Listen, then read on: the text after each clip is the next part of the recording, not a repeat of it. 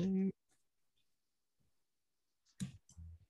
and you're all good to go. You don't need to go to the bathroom or anything like that. No, I've gotten all ready. Gotten all ready. Perfect. Hello, everybody. This is Tyler with the Grassroots Living Soil podcast. Today, we are getting into episode 12. Um, this is one I've kind of been planning on for a long time. I mean, I've been planning all these episodes for a really long time, but this is one that, um, for somebody that's really prideful, they would probably have an issue doing this and they would prolong it until like episode 1055.2 you know I, I'm, I'm here to just get out anything that i think is the most relevant information for you guys in your grow in the situation that we're all in right now of just trying to uh, maximize living soil and, and maximize our our connection with the soil and, and and our plants and getting these things to really you know pull out their their best genetic value so we can have the best medical value, obviously. So, without further ado, I, have got um, Matthew Gates here, uh, Zenthanol, and uh, Sin Child, Sin Angel. I didn't say that right, so I'm going to stop and let him just do his oh. introductions and tell us all about him because I'm horrible about that stuff. So, go ahead and take over, my man, and let us know who you are and what you're about. No problem. Uh, yeah, so my name is Matthew Gates. I am an integrated pest management specialist, and I've been working in the cannabis space for uh, 10 years now, actually over 10 years at this point this year. And uh, you can find me on a number of platforms. I have a Patreon account, uh, Zenthanol, which is also a name shared by my YouTube account, Zenthanol, and my website, zenthanol.com.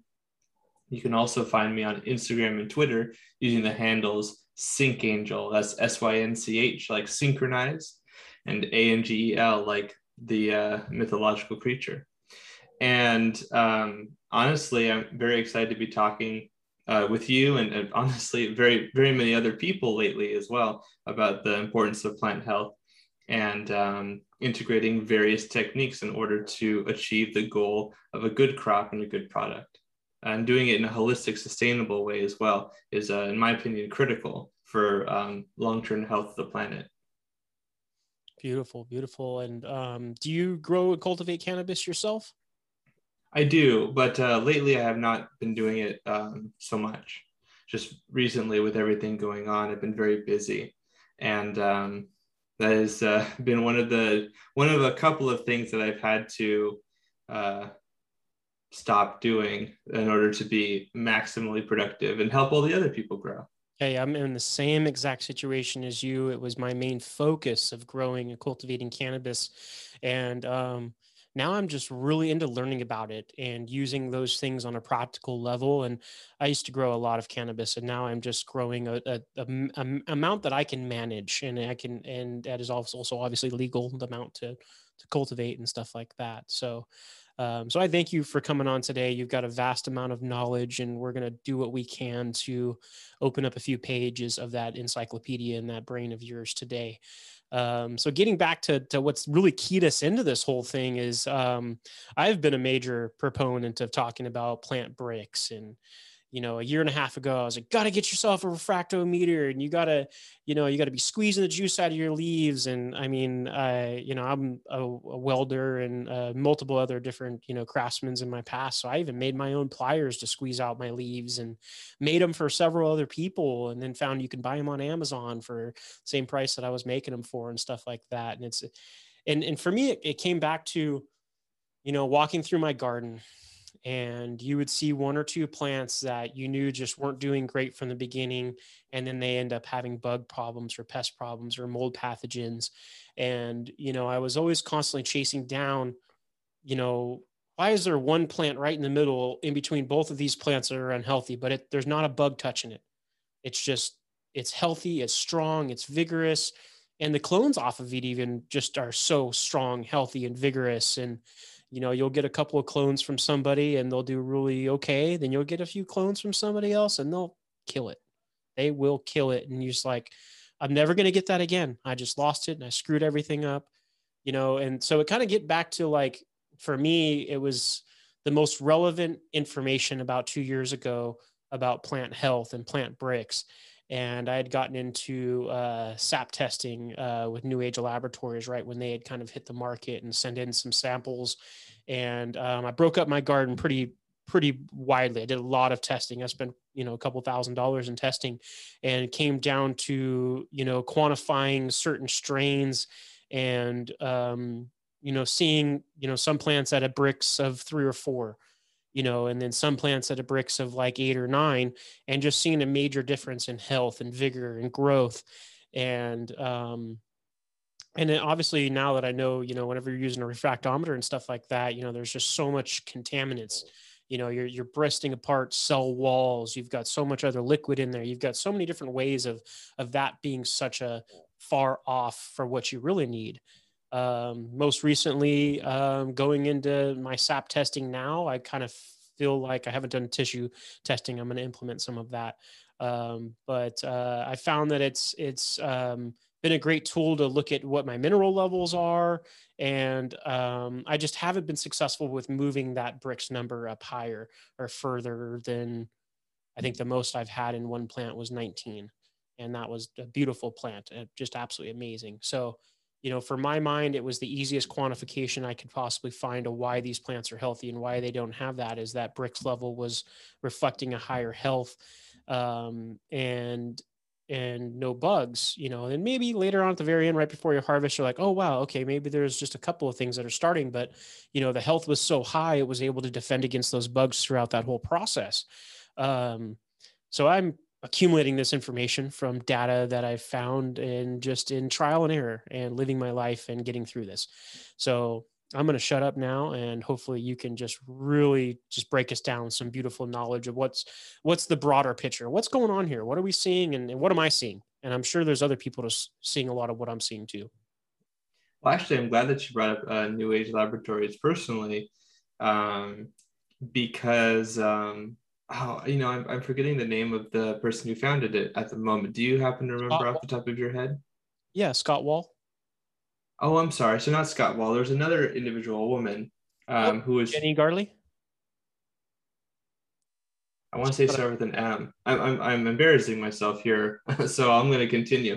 But there was an ind- individual from New Age Laboratories who was having a conversation with my friend uh, Russ Brandon on uh, Instagram on a live stream. And uh, they touched on some topics about Brix that I thought was really interesting and important to kind of share. So I'll, I'll do that here too. Um, uh, I have also made videos, and some people know me for a little bit notoriously. I want to say, I think it might be the case uh, about talking about Brix levels in sort of a way that maybe other people aren't familiar with. Um, but now I just realized I'm jumping all over. So let me articulate myself a little bit better. Uh, the conversation with my friend was really useful because I see, and the, and the impetus for some of these videos that I've made all come from this um, perspective that uh, it is specifically the photosynthate, um, the sugars that are being produced, um, that are the most important aspect of Brix. And I think that there's no way that photosynthate can not be important, right? It's the it's the product, um, it's one of the products rather of, of photosynthesis. And it's the important part for powering so much of the physiology, right? Going into the, you know, the root mucilage, right? Um, I just had a live stream on my Instagram about talking about that and how that how that uh, develops um, and how it feeds the microbiome, for example. So it can't not be very important. But um, at the same so so in the conversation they touched on aspects of Brix levels like not just the sugars but the like you've touched on the mineral content the nutrient content.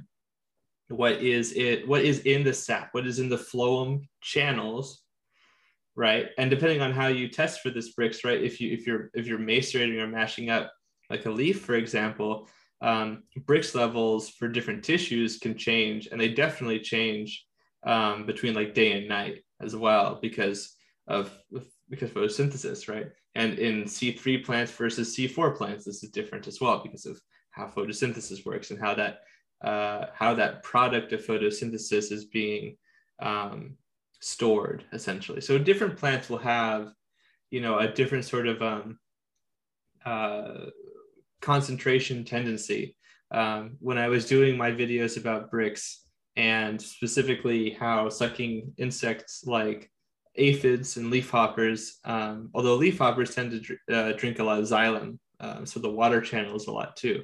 But uh, aphids, you know, very well known. They feed on phloem primarily, and uh, how they were able to feed on Brix, plants of a Brix level that was massive. And when I say a level of Brix, I'm talking specifically about sugars, even though it should really be set up front that it is not just sugars. And that is why I thought that conversation was really useful. I have heard people in the industry, um, or at least in the plant health community, talk about how the sugars are um, maybe in some ways insecticidal to these uh, to these pests, um, or that they make a plant totally immune to all problems. And I feel like that's a little bit of an oversimplification, at least for the fact that the photosynthate is really, really important for powering so much of the physiology. So it's not wrong to say um, that the sugars are important for processing or rather for powering like secondary metabolism immune response you know hormone channels uh, terpene production right trichome production um, you know and, and all the other aspects of the physical defenses that are just inherent in like building a plant cell wall right and, and the in the tissues but um, you can check out on my channel Xanthanol a video that I made about how aphids can feed on healthy plants and high Brix plants. And in experiments, and if we're talking about sugars in particular, uh, aphids have been shown to feed, like the pea aphid in particular, uh, in experiments, they've been able to feed on uh, concentrations of sugar up to 34% Brix, which is massive, That's massive, massive, massive. Um, so it's not that and, and in fact the sugar is a, is a phagostimulant. It, uh, it incentivizes them it stimulates them to feed more.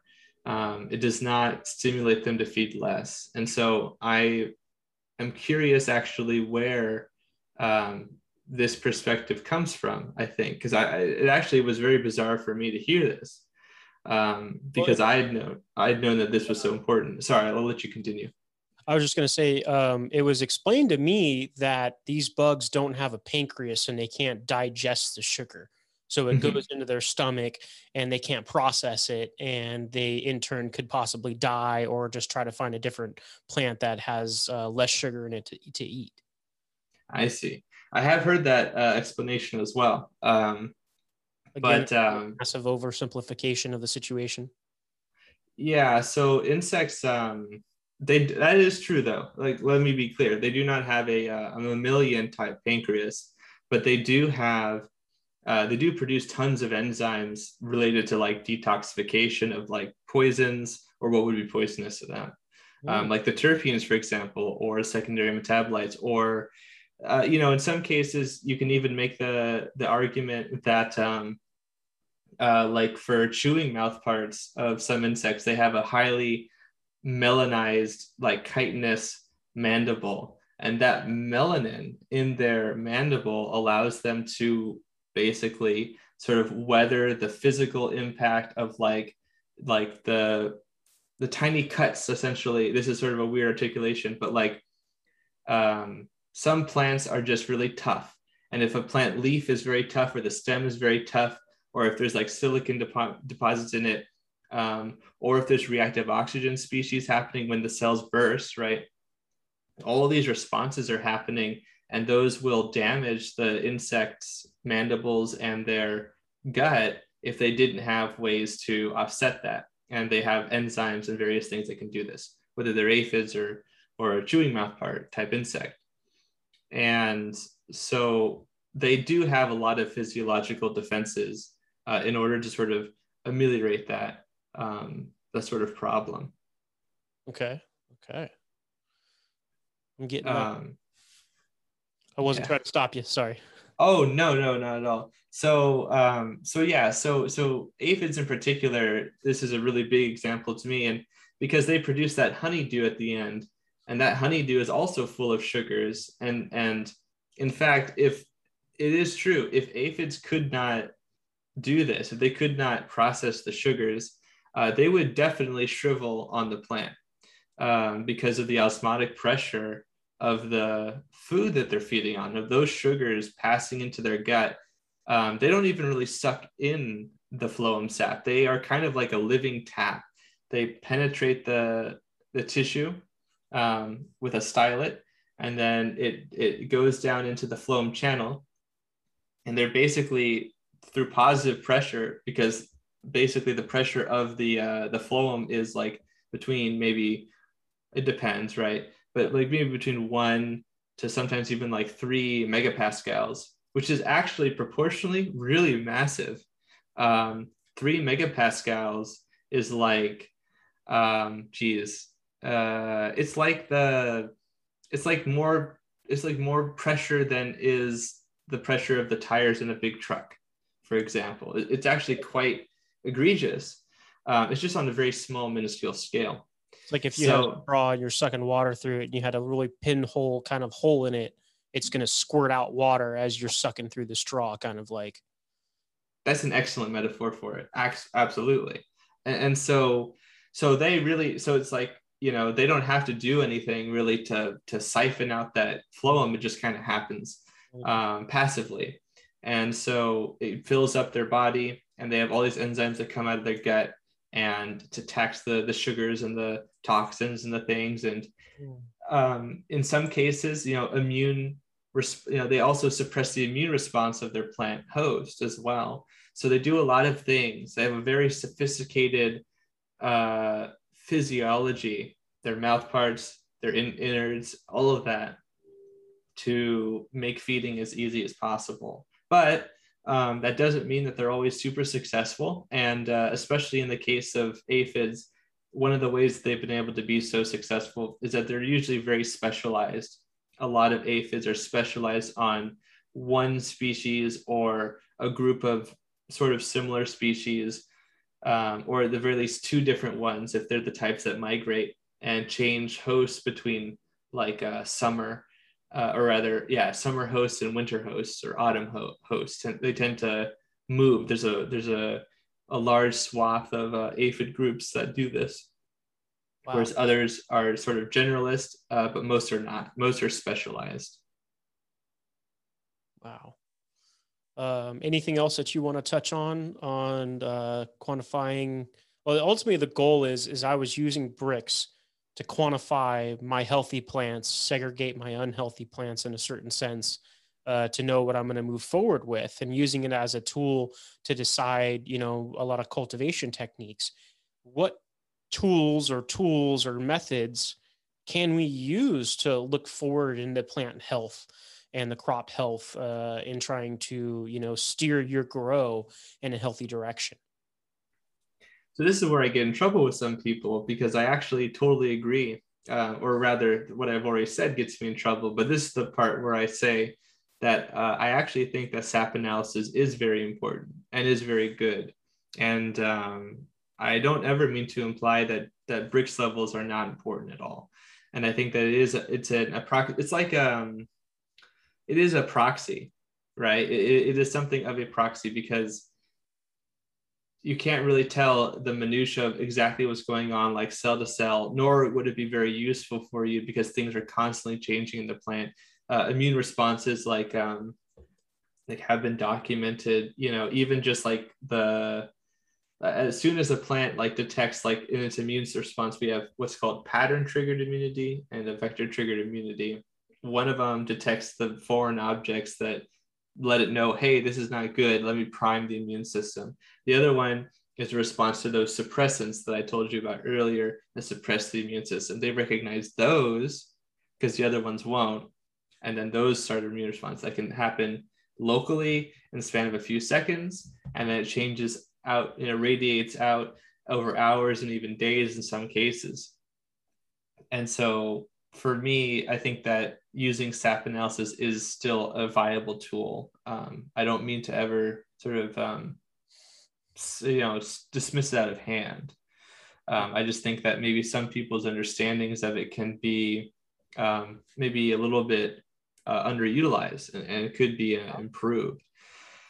Um, That's great to I, I, yeah, no, definitely, and I think that's an important thing to talk about. Uh, I have um, sometimes, um, you know, uh, started some arguments with folks when I didn't really mean to in that case, and uh, I appreciate the opportunity to sort of clear that up somewhat. But as far as answering your question for tools for plant health and how to assess it, um, generally speaking, I tend to not utilize um, things beside uh, the the I'll say it this way: the things I tend to utilize most are like pathogen tests, um, but that's usually in response to some sort of symptomology that I'm already seeing.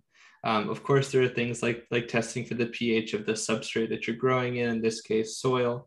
Um, uh, being able to assess the the microbiology in the soil is uh, something that is also really cool. And I'm actually very excited, since you brought it up, to talk about how people in the future, I think, or somewhat now, but I think more in like the next five or 10 years, I think the democratization of basically genetic sequencing technology will allow people to, like when they do IMO, for example, well, what are the microbes that you're getting? What are they really?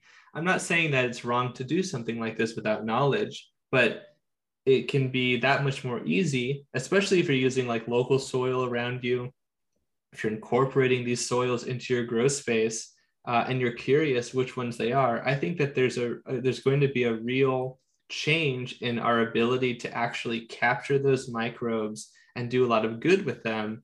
Uh, but the start of that journey requires us to actually know what we're looking at um, to some degree, and of course have techniques that are useful to that end.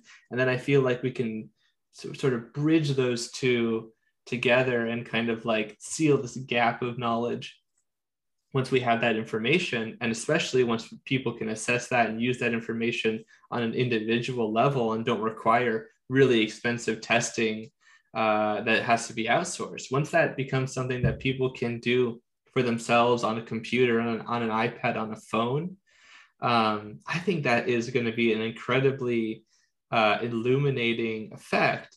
And uh, I think, especially for the living soil um, space, I'm, I'm very excited to see more of that because microbial dynamics are very capricious and complex. And uh, as they say in science, um, they can be kind of stochastic, they can be sort of not predictable always. Um, wow. Yeah. Okay. So, and, and that would be specifically getting down to like DNA sequencing the biology that's in your soil is really what you mean, right? Yeah, basically.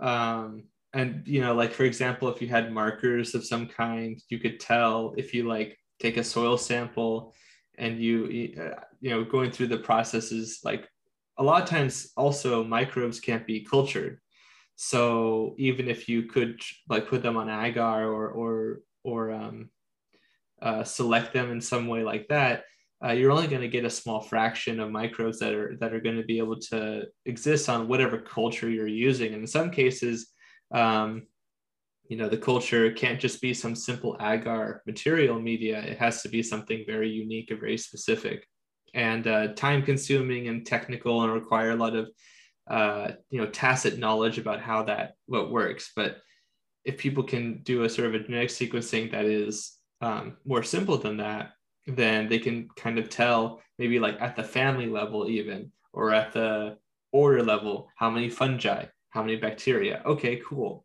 Well, which fungi, which orders, which families, which genera, which species, and um, if that's possible, then it also might be possible to if you know that these species are good for XYZ effect, and they're and if they're generally going to be useful uh, to that end, maybe you can even uh, encourage them and then transfer them to another place. Uh, you know, and like if your friends need some help, or if, if you have a friend who's starting a living soil grow, and they need a little bit of um, you know, a little bit of a colonization event, you know which ones you have in your soil and which ones they might be deficient in, possibly all, because they're just starting. You don't know. And so I, i'm just really excited for us to be able to to utilize that but i think that's still a little bit ways off so you'll have to check out um and I, I, would like to say that they're like 95 99% down the path that you're you're doing talking about. Um, in episode three of our podcasting we had david olson on. He's the uh, biologist that creates our concentrated biology and our microbial inoculants.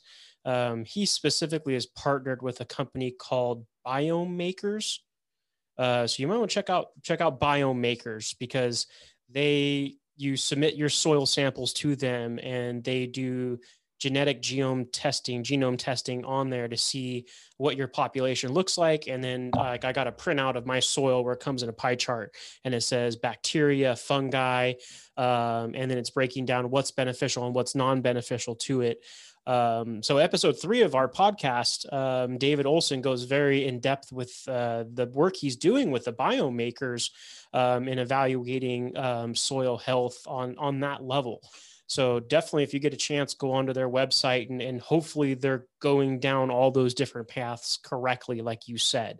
But um, that would be really cool if um, companies like them, because they're right here in Sacramento. I think when I had to do my sample, it was like three hundred and fifty dollars like it was really expensive.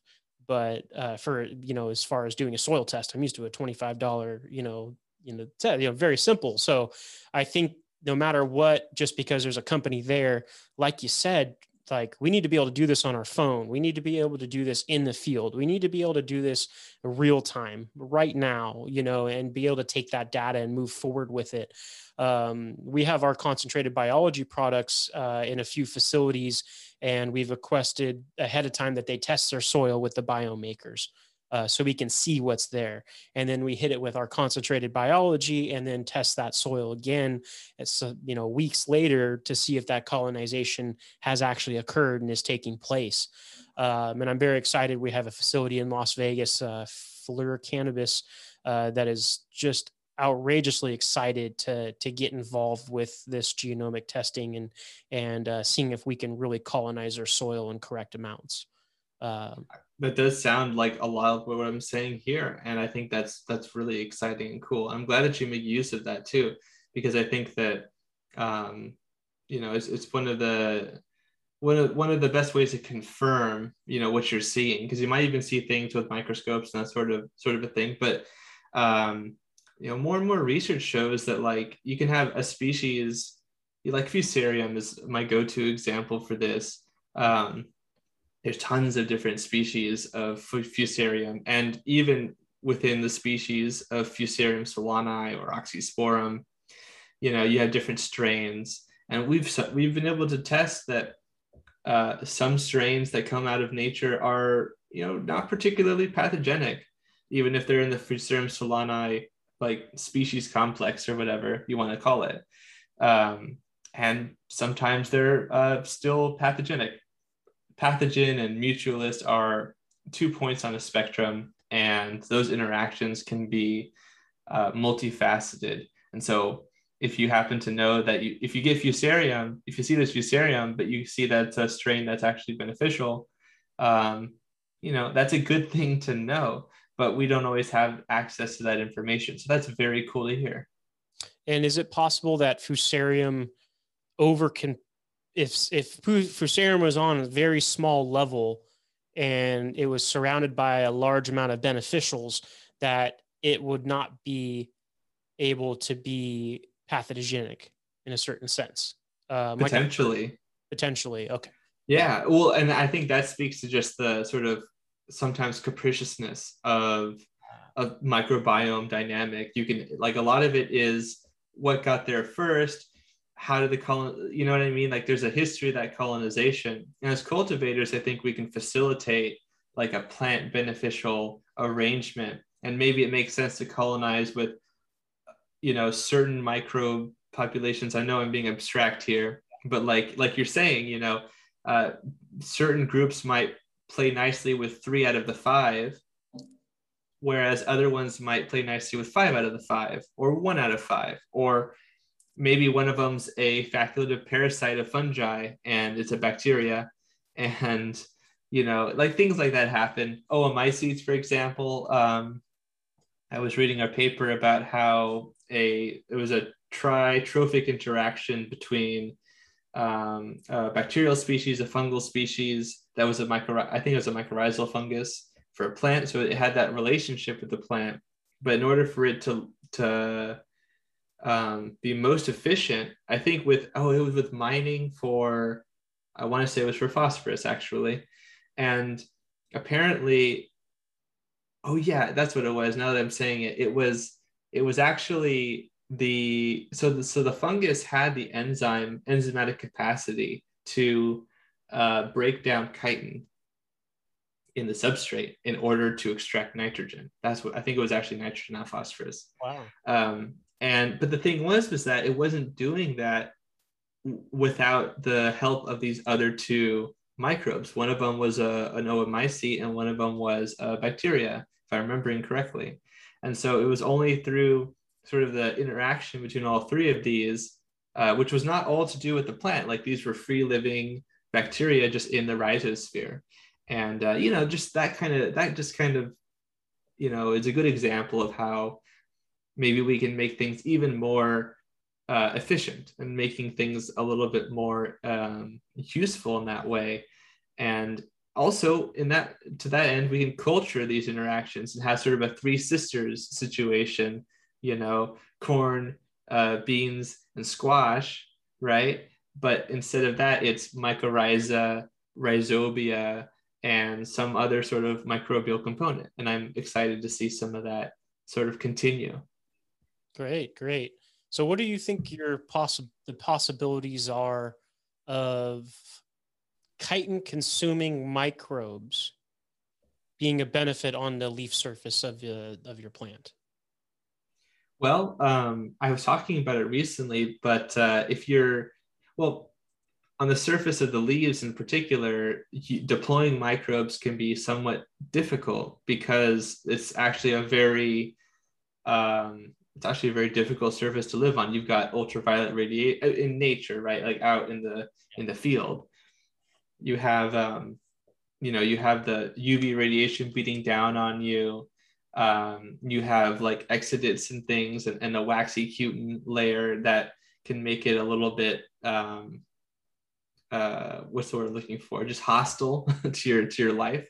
Um, that's actually been a major problem in uses of like of various biocontrols like bacteria and fungi but also even viruses for that matter for like caterpillars um, that then affect those but if it did if you if we're talking about a, a microbe that can destroy chitin then there's a lot of benefits right because chitin course makes up the cell walls of fungi but it also makes up the cell walls uh, or rather it's the polymer that makes up the exoskeleton of insects and mites um, my favorite microbe. Uh, do you know it? No, I don't. No. It's it's Beauveria bassiana. Uh, it's an entomopathogenic okay. fungi, and uh, a lot of people utilize it. And it's so beneficial and so useful because in a lot of plants, it actually can be an endophyte. So not only can it be an epiphyte on the surface of the leaves, but it can also, yeah, get into the plant. And um, when a when an insect comes in and starts feeding on it, maybe it ma- mashes it up and, and ingests the, the tissues, that's going to be a very bad day for that insect potentially. Um, of course, there are other factors, and maybe the strain you got is a virulent strain that has been, you know, uh, cultured, and there are technicians that make sure that the product that you get from a commercial source is going to do what it needs to do. Um, on on that note, we sometimes see examples of Beauveria that they get uh, they get reproduced often, but they don't get to reproduce on a host like an insect host, and they lose their virulence traits over time. So they actually stop being very helpful in the way that we're talking about here. So it can be uh, really misleading sometimes um, if you're getting a Beauveria bassiana culture and you don't know its origins or or how it's being maintained. Um, and that goes for other microbial processes too. Uh, the plant microbiome interaction, uh, it, it can, it, I mean, it can change just temporally. It's a spatial and temporal uh, entity. And um, as the, as like populations rise and fall on the phyllosphere or in the rhizosphere, um, you know those populations do change and uh, sometimes genes get lost sometimes uh, effects are not there when they were in the past and uh, although that's kind of niche and hard to quantify now i'm like i said earlier excited about the ability to like really dig deep and, and see what's going on at the genetic and molecular level. Yeah because looking at that population is really going to tell you you know where things are going how like you said you know what the building blocks were when it was created and how things got to where they are at now. Um, very interesting stuff. Um, i'd say the next question that's lingering on my mind it's kind of like an obvious answer. It's just like i'm kind of looking for the science behind what i'm seeing uh, mm. consensively here in california northern california um, this year was you know every year we have really bad fires uh, this year in our specific area, um, it was really bad. You know, fires within a handful of miles of multiple farms that I know and farmers. And um, the consensus was is the fires and the smoke, you know, got rid of all these bugs or didn't allow the bugs to proliferate. You know, I'm sitting over here like I just had the best year I've ever had. Everything I've got the healthiest soil so far. It's been four years now. Like I'm doing my soil testing and my amending. Like I'm I'm doing all the right things. But was it actually all this, you know, crazy amount of smoke for a long time that could be giving us a break on our pest pressure? And if so, you know, are people going to start fogging their greenhouses or fogging their rooms, you know, or smoking them out somehow to to kill these bugs but benefit the plants? Like, I'm sitting there smoking a joint, like thinking about like all the different play crazy places this can go. So hmm. settle me down and, and give me some science of what's going on. I like I like that you're bringing up that that subject in particular. As a native Californian, I also feel very um, extensive grief about you know the the our fire ecology in general and how we manage it.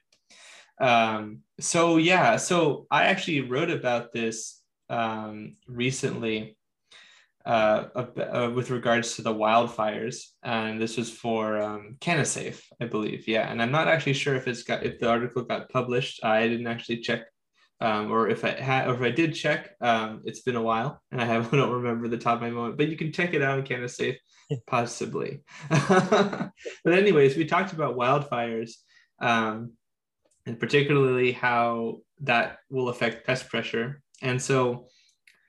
Um, there's two kind of sides to this. On the one hand, fires will definitely destroy like and depending on when the fires happen i think is crucial because if they're happening like they do uh, usually during the summertime that's when a lot of insects and, and other arthropods are out and about um, you know living their life.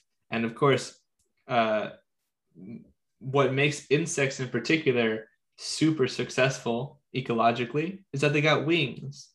They developed wings, and basically most insects have wings as adults, mm. um, and in some form or another. Not all of them do, but but um, some of them have lost the ability over time. But the ancestral uh, uh, group that, that, that most people interact with is, uh, is is what it is because of those wings. So they can fly, they can set, they can get out of the way uh, to some degree. Some better than others. And so on the one hand, if the fires are happening during a time when these insects are active and they can actually move and migrate, then they will migrate and they can maybe they'll be forced into areas where people will see more pest pressure potentially or potentially into other natural landscapes where people aren't going to be noticing it on the other hand like you said like you say uh, the smoke the fire those things are a lot of insects some insects are actually attracted to it, believe it or not, because they actually rely on the fire um, ecology to reproduce. But most insects don't, and all of that smoke and particulate matter, um, they're going to pick that up, and they're going to not want to be anywhere near it. So I think there is a there's there's sort of a dual effect here. There's a protective effect um, from the smoke, but there's also a facilitating effect for migration that could be very bad for other people. And then, of course, that's all that's that's happening in spring and summer. But in autumn and winter, which still can see fires, um, can still see problems even when it's in the the the wet part of the dry season here. Um, you can run into an issue where um, for the insects, they basically they're all pupating. They're all in some sort of overwintering state. Less so here in California, where um, it tends to not be like a you know a, a, really snowy winter. Depends on where you're going. I am biased because I am born and raised in San Diego, so I live in the subtropical zone where it's you don't even dry. know what snow is. Basically, not. It's novel. I remember visiting my grand. I visited my grandparents in Kentucky uh, a few times, and the snow was always this like amazing thing. Also, rain for that matter. I can't get enough of it. I love rain because to me that's a precious commodity, and yeah. and like so that's a means for celebration. Uh, but for other people, it's um, not so, which I totally get. But um, yeah, so the fire can wipe right through a bunch of overwintering populations, uh, and that will affect the pest pressure as well. Um, so, so that's kind of chance that fires are beneficial to the crops that made it out, and for the areas that the fire went out. You know, a lot of these fires were out. You know, once we get around to the prime flowering season, you know, mm-hmm. you're two or three weeks into flower, and we still got some smoke, and then you know things are starting to die off come October when they're finishing. So it's like you know, for the people that don't get the smoke damage on their end product, it might be might be part of a benefit or when you're in the valley and there's no smoke now you're getting all the bugs that were in the mountains. Basically yeah and, and, and that's just the, the herbivores right? That's just the the, the pests but uh you know they're like i think over 90% of in some in some statistics 90% of animals are insects and a lot of those are pollinators or other organisms that somehow regulate uh, plant life and also in, in a way that facilitates their growth or in other ways like you know as herbivores they, they eat them and they reduce the numbers and population. And so those interactions that are very uh, sensitive and, and sort of um, ephemeral and hard to quantify uh, those also get lost too. So it's not all a benefit necessarily but certainly for the pests uh, if they run out of places to eat um, then of course that's going to be very problematic for them. Mm-hmm. So this is kind of chase, chasing down the whole thing of like, you know, I look at part of this industry is like, great, here's a foliar spray product for when you've got this problem and you're going to put a band-aid on it and hope you can make it through. You know, that, that has always just infuriated me so much. You know, when you clearly see a product as a band-aid and we want to chase down the beginning of how do we create the right situation and let this plant step out in the game because it's an athlete and it's we're asking it to run this race with its best foot forward so it can make it through that successfully and be a champion. You know, everybody's looking for these plants to produce a, ch- a champion grade product, you know, but you know, it's it's in my mind it's like setting it up for that success. There's there's so much setup that has to come. Just like an athlete anybody who you know has ever won a gold medal in the olympics like they've been training like that since they were four or five years old maybe even younger than that. So next question i'm going to have is like what can we do to set ourselves up best um, to get ourselves into that healthy plant zone? So i like to talk about the what's the hologenome theory or the holobiome theory of, um, of evolution so basically, it's the idea that it's like looking at everything kind of on a genetic level. And I know that's kind of a 1,000 foot or 10,000 foot vision of the situation. But uh, when I talk about my IPM techniques, I always am quick to say the word holistic and sustainable right afterwards. And I mean that very uh, intentionally. It's not just some sort of a gimmick and it touches on what you're talking about here. If you look at your environment, if you're trying to be sustainable, you have to understand what your environment is. Where are you growing? What are the plants around you? Right? What are the what's the location that you're growing, you know, in the, in the, in the 10 mile radius? Are you near a forest that's protected? You know, are you trying to facilitate those organisms? Well, you should know about the or the things that you're applying. There are chemical like in, in ipm there's sort of a traditional five um, categories five or six depending on how you uh, look at it of like techniques like so you've got like your physical controls which are like barriers which are like um, things like UV radiation, even that physically kills through like a physical process of the UV radiation, just smashing through that DNA and screwing it all up. Uh, you got chemical controls, obviously. You've got biological controls. Uh, and then you've got cultural controls too. And cultural controls are like how you operate, how you do things, uh, you, like your logistics. Um, you know, how are you scouting for pests, right? And, and that sort of a thing too. It's, it's sort of like a, an all, a catch all. Uh, but you know, it goes further than that traditional five set group because you should also understand, you know, you should be able to recognize is this actually like if you see some random insect on your plants, um, I'll tell you what, uh, I get two main questions from people um, more than, and they're and they're never pests. People ask me and freak out about predatory mites and springtails, and I guess I'll throw in mold mites for that matter.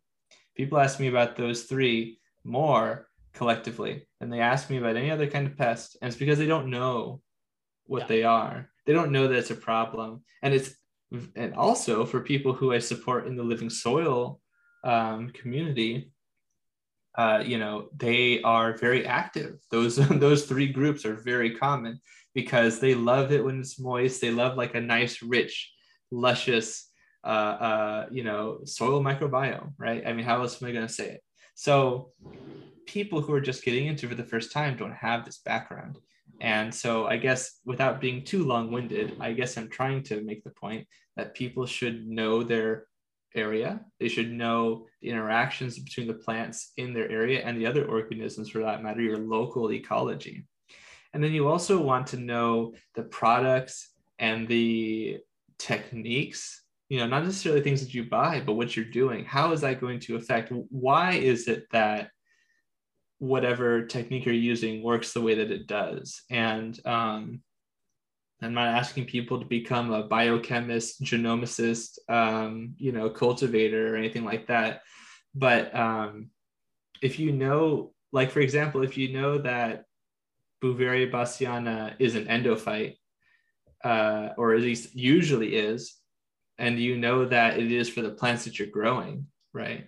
Then you know that that microbe can be in your plant.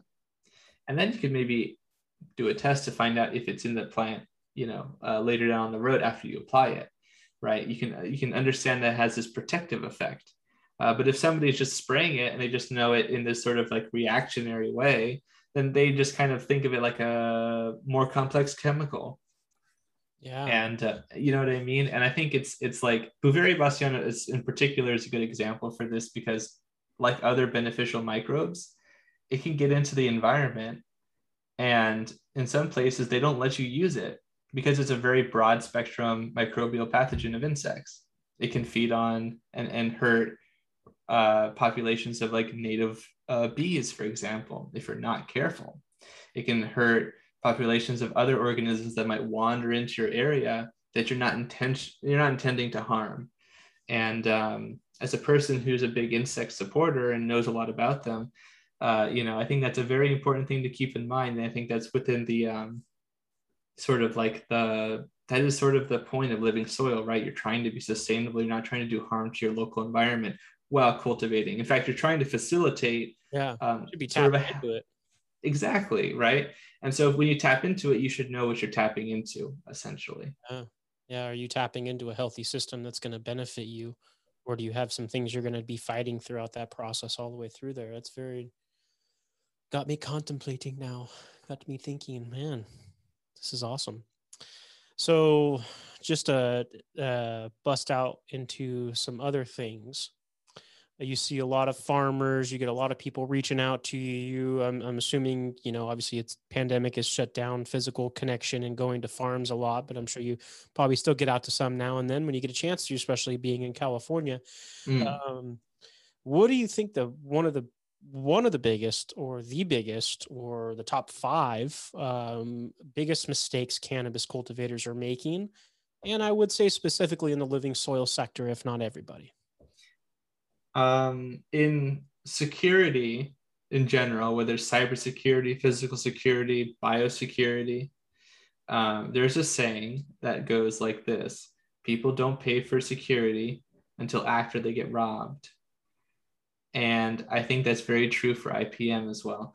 A lot of people don't even consider the amount of people I've worked with who seek me out because they are already aware of the problems that could befall them and want to keep that from happening is a small fraction of the of the calls that I get. The much more the much more greater proportion of people are in the middle of a problem or um, have already been sort of uh, injured in some way, shape, or form by like a massive pest outbreak or something. Uh, on that note, especially for cannabis, uh, I was just reading a research report about uh, the budworm moth, Helicoverpa and how it's becoming a massive, massive problem in cannabis, partly because of climate change, but also because, uh, and there was this neat graph that was showing like um, the population increase of cannabis cultivation uh, in North America, I believe, and it's skyrocketed. Right, it's really, really there's tons more people growing cannabis, and the infrastructure for it is lacking. So, so to answer your question, some of the things that people are doing wrong, I feel, is that it's hard to say this, but like I know that most people who are trying to grow cannabis are very passionate about it. They want they want to grow it because it is cannabis. They want to grow it because it is something that is um, perhaps sacred to them on a spiritual level. Perhaps it is medicinally very important for them, or because they want to provide for other people. But whatever the reason, I think those are all valid. But the issue is that some places are just not going to be very conducive to that. That's just how it is. Uh, you know, you can't grow coffee everywhere, but that's a very more specific thing. But you get what I'm trying to say. Some places are going to be okay. Some places are going to be not okay. Some places are going to be great. You know, all of that could be arable land, but they're not all going to be the same. And that's because of the reasons we just said, because holistically, your environment matters what's going on around you matters. And i know for my friends up north especially on in humboldt for example and uh, the emerald triangle generally um, you know a lot of people that i've worked with up there you know shout out to moon made farms for example big supporter of them. Um, you know they are growing in and amongst the the various other plants in the forest and everything and so you kind of can't separate yourself. It's very hard to sort of protect yourself. So you have to be in the traditional sense. So you have to be, you have to work with the environment in a, in a lot more of a comprehensive and sophisticated way. So I think people are like top five reasons or top five things. Uh, they're not, they're not considering their circumstances, you know, broadly. Um, they're not considering the location that they're going to grow specifically they're either ignorant or for whatever reason don't think that pests are going to be a big problem for them, which uh, I think is a is a major um, flaw in the planning stage. Um, and I think also a big one is that people try to grow too fast, too quickly. Now, I'm not a, I don't have like a master's in business or anything like this. And I, and I understand the concept that if you're looking at your environment uh, and your competitors in a, in a competitive marketplace, unfortunately, you might come to the realization that the bigger people are going to get bigger and the people who are not going to grow to compete with that comp- competitive force are going to be outclassed um, potentially. And i think that worry is understandable. I mean i'm an entrepreneur too. I understand that. Uh, but that's the issue is that if you do grow too quickly and there's no infrastructure universities aren't doing research until just recently. Uh, i mean much to do and about nothing. The government various governing forces are not very supportive. They're treating it like a which it is a sort of a political cudgel and fulcrum by which they can like be like oh you want to vote for me? I am for cannabis. And then they like maybe bring it back down when it's not such a big issue because they have other constituents who are against it. So, you know, under that environment, it's like it's a coin toss whether or not that makes sense or not. So I don't know if that's five, but at the very least, those are some big ones. Okay. Now, um, just to tear deep into IPM, mm. um, I've in the past have been suggested um, a product called SuffOil-X and have seen um, just like an instant, like spray it on the plant once, everything's dead, and the plant's like, ah, like thank you, I love, I'm loving this right now, and you know, if I had a problem and I used it on those plants, it seems like it does great. It's awesome. Um, because I know there's going to be people that are listening to this conversation because they're in that oh shit moment. They're there, mm-hmm. they're already injured, they're hurt, and you got to save your ass right now. You got to move forward. Um, what are your suggestions when people are in that oh shit moment and they need to correct and move forward? The biggest thing that I could say, which is quite easy to do, is you have to go out and you can you have to assess and identify what the problems are. That's easy to say, hard to do sometimes. Maybe it's a pathogen that's invisible to you. But that's why I advocate strongly for people knowing what the potential problems are before you even put a seed in the ground or a cutting, you know, in the ground. Before you do any of that, you should become familiar with what these problems are. Assuming you haven't done that already, the best thing that you can do is try to find that information out, which is why I make a lot of that information available on my YouTube channel or uh, or or even if you don't want to use my own resources, uh, there are university extension agencies you can contact in a lot of cases. Sometimes you cannot, depends on where you're growing. But uh, those experts can identify some pest that you might be able to send a sample to. Once you've identified what those problems are, then you can know what the name is of the thing that you're dealing with. Then you can go on to look at what are some of the potential treatments that you have. Um, I know that's a very simple problem solving answer, but uh, you'd be surprised how many people um, sort of just kind of throw up their arms in the air um, and panic because, like you say, it's a crisis mode. Um, some gen- so I don't like to give treatments out without knowing what the context is because some treatments are just not going to work effectively, and I don't. Uh, I've encountered a lot of situations where people have told me that they that they've applied like biocontrols or some sort of chemical um, agent uh, that might not even be like a systemic, you know, or a synthetic chemistry that's really not like noxious. Um, but they're like, why did this not work? And it's because it just doesn't affect the thing that you're targeting, you know. And you've and then you've spent like thousands of dollars. Like I could just say use biocontrols, but that doesn't mean anything uh, without knowing the, the greater context. Um, so find out the problem or multiple problems and find out the treatments for those problems. And I know that's, I guess now that I'm saying that, I feel like that's sort of useless advice.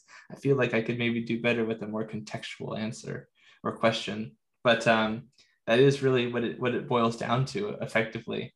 And then also, I guess I would say this: recording what that information is and having a plan in place after the fact. Because I know a lot of people who do that.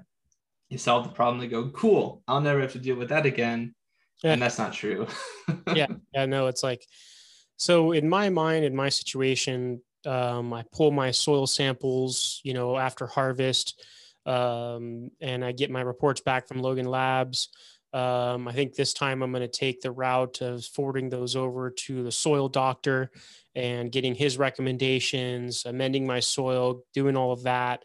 Um, and um, then, kind of, my process is once I get my clones, I usually source them um, you know once i've got them in one gallons and i've got them planted into my my beds in their permanent home and they're vegging um, i'll typically do some sap testing uh, to see you know are my, my mineral levels there? Do i have copper to, to defend against mold and mildew? You know do i have sulfur? Do i have this? Do i have that?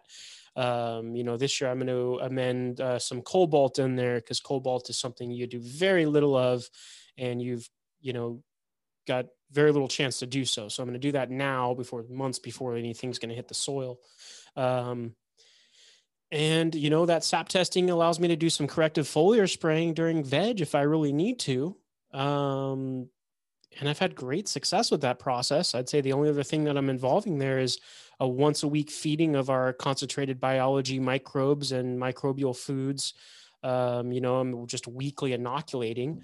Um, and obviously during veg, I do some foliar sprays uh, with the biology um, because the microbe food has uh, humic in it. So it's also a great carrier and a chelator for some of the other minerals that I'm foliar spraying. Um, I'm, I'm very successful with this process. Um, so far, it's, it's, um, you know, this last year I've grown the best cannabis I've ever grown in my life. And honestly, it almost looks like indoor cannabis. I'm just so blown away by it. do you see any fatal flaws in my plan or anything you could suggest? No, I mean, I like to tell people that uh, you know, contexts are different among people. I'm not saying, and that you know doesn't mean that somebody, you know, that oh, you must have it easy. That's not what I'm saying at all.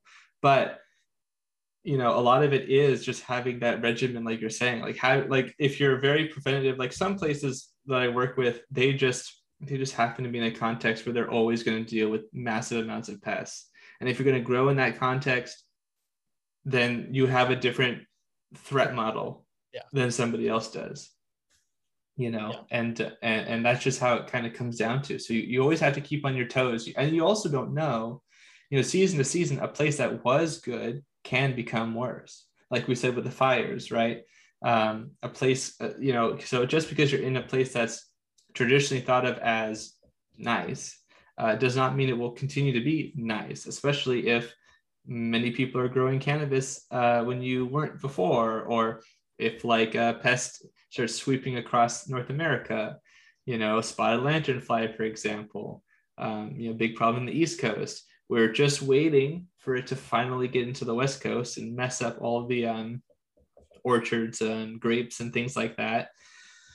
You know, so um, you know, I think that your it sounds like your circumstance is really good, especially because you take the time to sort of identify your your situation and and you know that you've got a process that helps you see uh, different layers of um, i guess you could say like this wasn't as articulate as i thought but basically breakaway points. When where are the where can the structure fail essentially? And since you're since you're assessing at sort of a multi, multiple tiers um, I think that that is actually very comprehensive and, and checking for things comprehensively is like the best thing you can do for prevention. Yeah. Yeah. As be preventative and prevent that whole thing from happening. Um, so getting back to one of my other questions, um, is there a tool, a technique, a process we can use for evaluating plant health? Or, or are we going to have to really base it off of our own physical judgment and expertise of looking at one plant and being like, damn, you're super healthy. You've got nice, you know, serrations on your leaves. You got the other guy next to it. It's like obviously mineral deficiencies. Is is there there tools that we can implement or techniques specifically we should be implementing to look at plant health and and be able to track that data? Yeah, definitely. Um, I mean, you've already mentioned two superb examples. Checking to see the microbiome that you're dealing with, making sure that the microbes that you've inoculated, which I feel like not a lot of people do. I forgot about that. By the way. Oh yeah, well, but I but I knew it. but I knew that you were doing that. I mean, living soil, right? Yeah. But uh, I mean, that's a big one though. Since we're mentioning it here, uh, you might have um, put out a product or microbes into your soil, and you think that you've inoculated it, but have you really? Yeah. Do you know that for sure? That's a big one for me as a person who's very passionate about using the microbiome to its most optimal for us. Um, got to confirm and reconfirm over time that the that the population, the consortium that you have is the one that you want. And right now we're kind of at a stage where we don't always know what optimal is, but we do know that this one's good and this one's good and this one's good and these ones are bad, you know, generally. And so that's that's that's an sort of an ersatz uh, uh, plan but as we become more and more sophisticated and we understand these complex interactions better, I think we can fine tune and hone it a lot better. And so the only way you can do that is by assessing what your microbiome is, like you're like you're saying, and also keeping the plant healthy that way as well. Checking for, like you said, in the SAP analysis, like obviously things like pH and that sort of a thing. Um, uh, your soil, you know, chemistry, your uh, like the even like down to like the mechanical particulates that you're using right? These are all have an effect and they can all be kind of um, hyper optimized to a particular way that you're trying to grow essentially what you're trying to get out of the product. Um, i was i actually was going to bring up a different thing. So things to um, check to make sure that your your plant health is good. Well I wrote an article for Skunk Magazine's winter issue. I just actually submitted it. And this, uh, the topic was actually exactly this question. Uh, basically, what is plant health? um, how do you know that you have good plant health what is good what is bad yeah and and i i made the argument in that article that uh it, it depends right that's a cop out answer for a lot of things but a lot of times it's sort of a genetic level thing. A plant can have all the nutritional supplements that you give it even a good microbiome.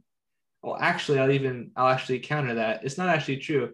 If you don't have the right genes in the plant, it might not even have an interaction with those microbes. Those microbial interactions that happen in domesticated crops, um, they are a simplified version of what a lot of those crop plants were able to do in the wild. And their wild ancestors had a, and oftentimes in a lot of cases, a much better way of filtering through those microbes and finding the ones that are going to be beneficial and getting rid of the ones that are detrimental. And through thousands of years of cultivation, we have unintentionally removed them from the context for which those traits are beneficial. And since all physiological interact, uh, I should say, processes are costly, even just regular old metabolism, making those sugars costs resources, right?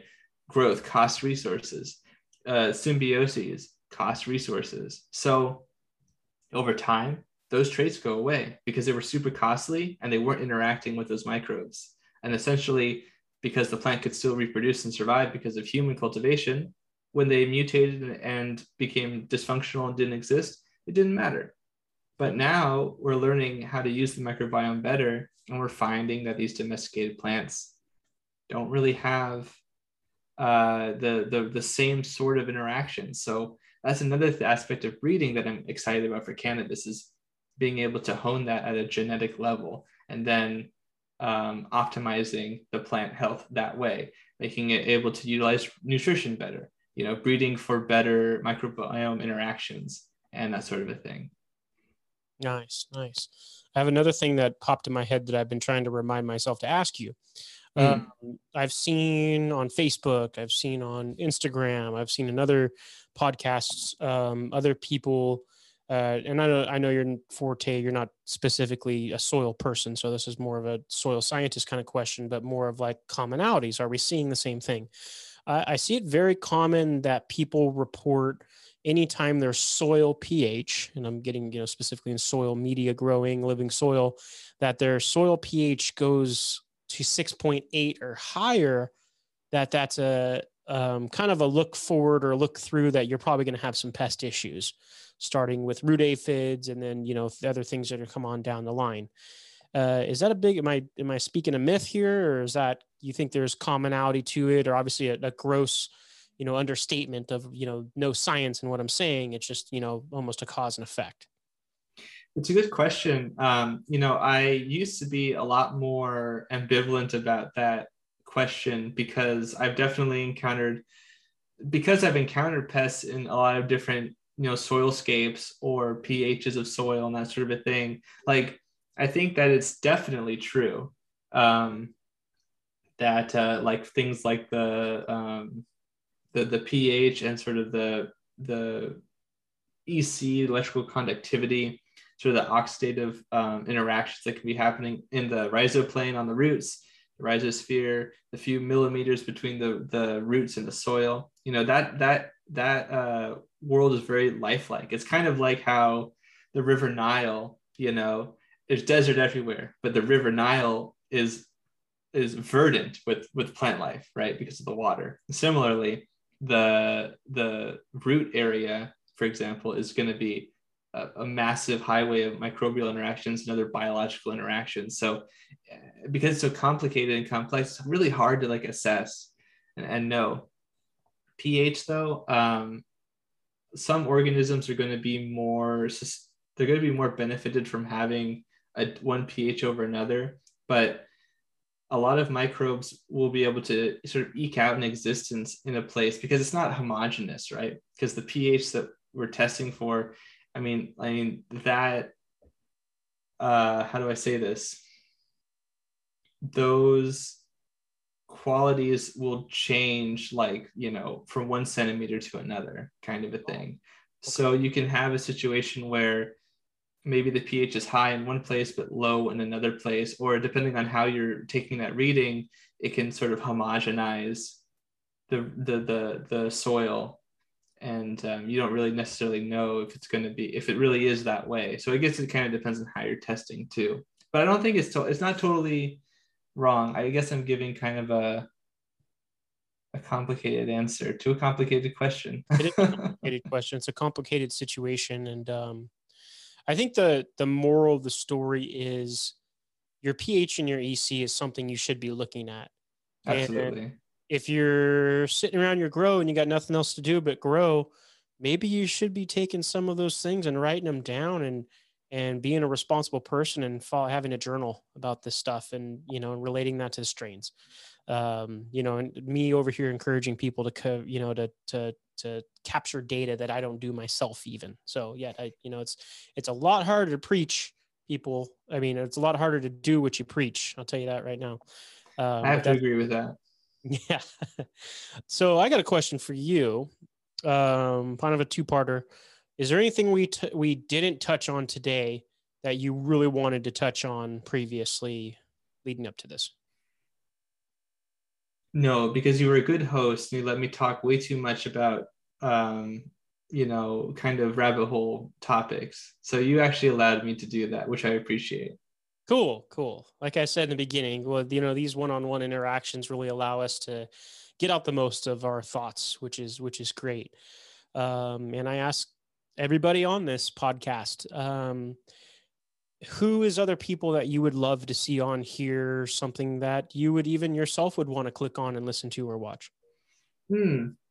You know, after having a conversation with um, uh, Trevor, Sun Grown Mids with a Z on Instagram, um, that was a really enriching conversation on Clubhouse, like you had referenced um, he might be a, a, really interesting person to bring on. Um, uh, talking, you're talking about breeding and genes and that sort of a thing. Um, let's see. Well, if you haven't talked to uh, Russ Brandon, Brand, my, my buddy Brandon, he is um, uh, very, very interesting and is looking at a lot of interesting soil mechanics and dynamics. And he's very passionate about that. He might be a very interesting person to put on as well. Um, and now I feel like if I don't mention 20 other people, I'm going to offend a bunch of people as well. But uh, there are a lot of a lot of cool people. Um, you know, Marco. If you haven't, I'm going to be talking with Marco from Marco is Growing uh, in the Future Cannabis Project tomorrow, actually. Um, so you know, he would be a good person. He talked and he cultivates IMO and and uh, he's very passionate about the living soil uh, techniques that we talked about here. So I think he would also be very, uh, uh, very fitting. Okay. Perfect. All right, man. Well, we got a good, you know, well over an hour here, and we went through some amazing information. And I, I definitely feel um, this is probably something we'll have to do maybe once a year or once every year or two just to kind of update ourselves because these things are a, a, changing thing and you know there's so much data being collected right now and learned. And like you said now we have universities you know able to study this plant and, and really learn about things and and you know the people like Biome Makers every day there's one or two new classifications of microbes they learn about and figure out you know what they source for the plant. So mm. i just imagine you know where we are you know a couple years from now is going to be really cool. So i definitely plan on inviting you on again in the future matthew gates. Um, thank you so much for coming on and um, and feel free. If you can if you can go over um, any ways we can reach out to you again any ways any any of your social medias any way we can get a hold of you and get involved with you please go ahead and repeat those for us Absolutely. And I really appreciate the opportunity. And I'd love to come on again. Um, I'm very passionate about sustainable agricultural practice. And uh, it's been honestly surreal to be able to influence even the modicum of people that I have been able to reach out to, uh, yourself included, Tyler. You can find some of my content related to that on my YouTube channel, Zenthanol.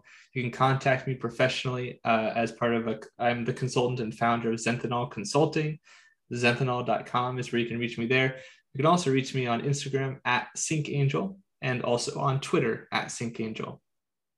Awesome. And he's got 22K followers. Go be a follower, guys. Learn from him. So, yeah, thank you very much. I appreciate you. Um, don't forget everybody to uh, you know give us a rating if you're on um, apple itunes. You know that's that's really how we get this stuff out here and get it going. And and please share this podcast with your friends on social media. Um, and i'd love to share that too. Um, so thank you so much for everybody's interaction. And thank you so much matthew. You're you're an awesome knowledge knowledge point here. So i really appreciate it tyler. Thank you so much right